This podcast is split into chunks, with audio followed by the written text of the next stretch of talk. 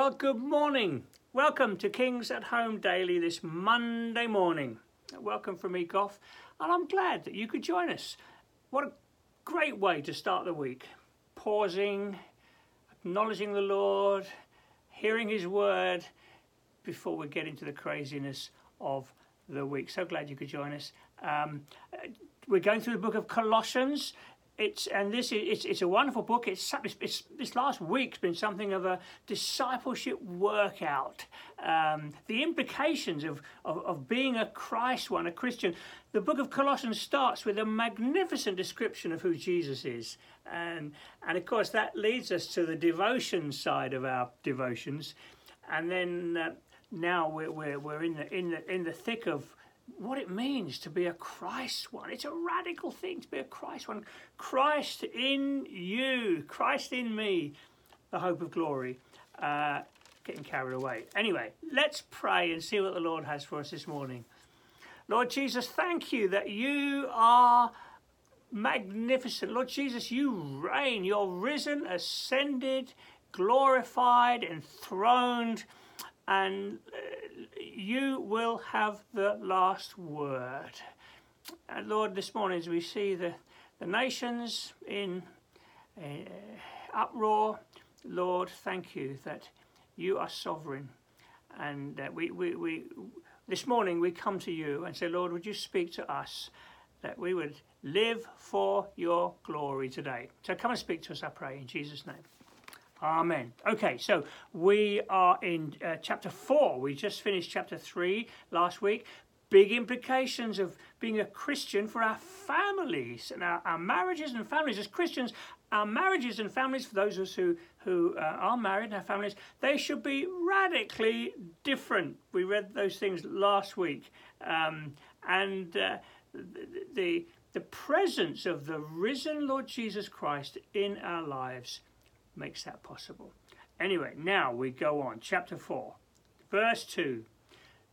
Devote yourselves to prayer, being watchful and thankful. I don't think I'm going to get any further than that this morning. Devote yourselves. That's a, you know we've been, we've spoken about the word devotion a lot.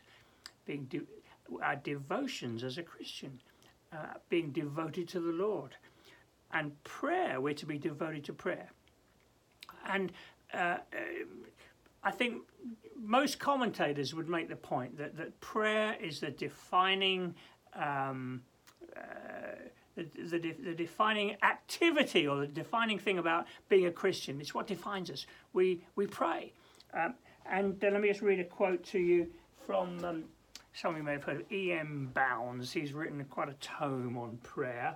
Uh, and he writes in here Nothing distinguishes the children of God so clearly and strongly as prayer. It's the one infallible mark and test of being a Christian. Christian people are prayerful. Christians call on God. Prayer is the expression of a relation to God, a yearning for divine communion. It's the outward, I love this, it's the outward and upward flow of the inner life towards its original fountain.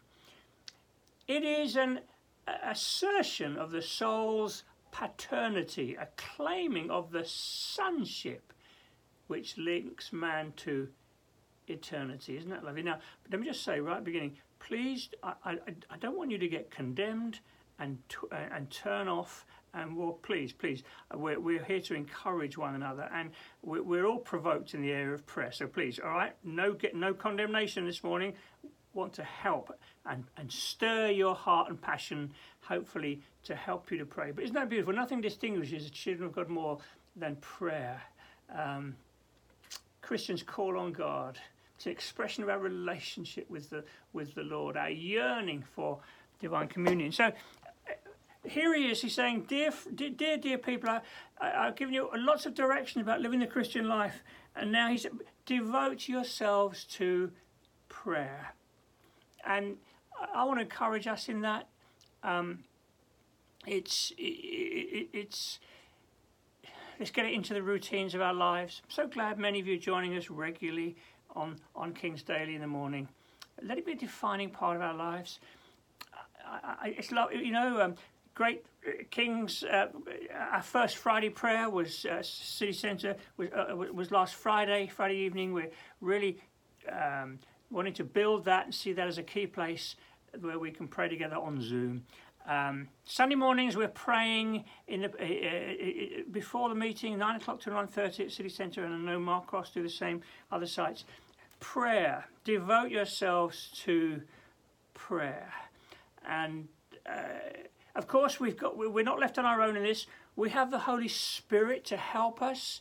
More on that in a moment. Um, but so, it, but hey, it's it's a uh, it, it, it is something that, that that is a challenge. You see, here's the thing. There's all kinds of things that prayer that prayer does. Uh, prayer, uh, first and foremost, it expresses our relationship with the Lord. That's why worship. I, I think worship is is prayer.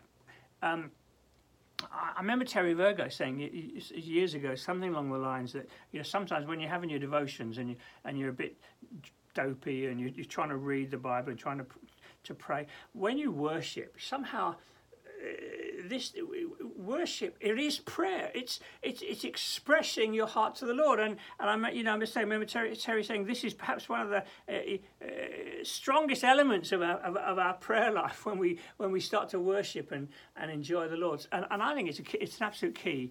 Um, that's where i generally begin in my personal prayers um, not just going through a list of things, but just coming to a person. I'm coming to my Heavenly Father. I'm coming to you, Lord. And uh, so worship is very much a part of our prayer.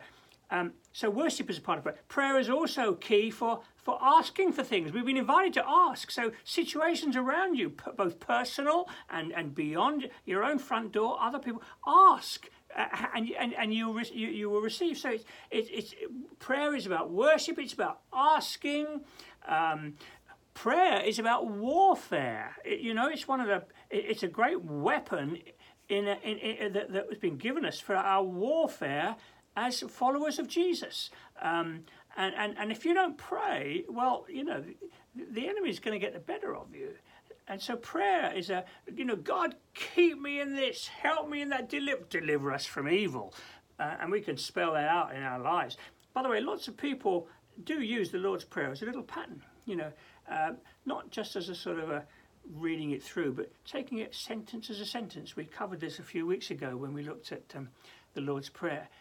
Father in heaven, hallowed be your name. Lord, you're wonderful, you're great, you're magnificent. Lord, I love you. Father, so expand and give us this daily bread. Lord, help us. Here, needs here, needs there, and so on. And then in, in, in, in, in warfare, in, oh God, keep me. So prayer is about keeping us safe. It's about, it's about seeing the, the reign or the kingdom of God come among us. Lord, I want your reign in this area of my life, in that area of my life in the Ukraine. Oh God, your kingdom come. Do you get the idea? Quick, let's go on. My time is zooming on. Devote yourself, being watchful and thankful. There we are. There's two key words in it for our prayer life. Watchful, being awake.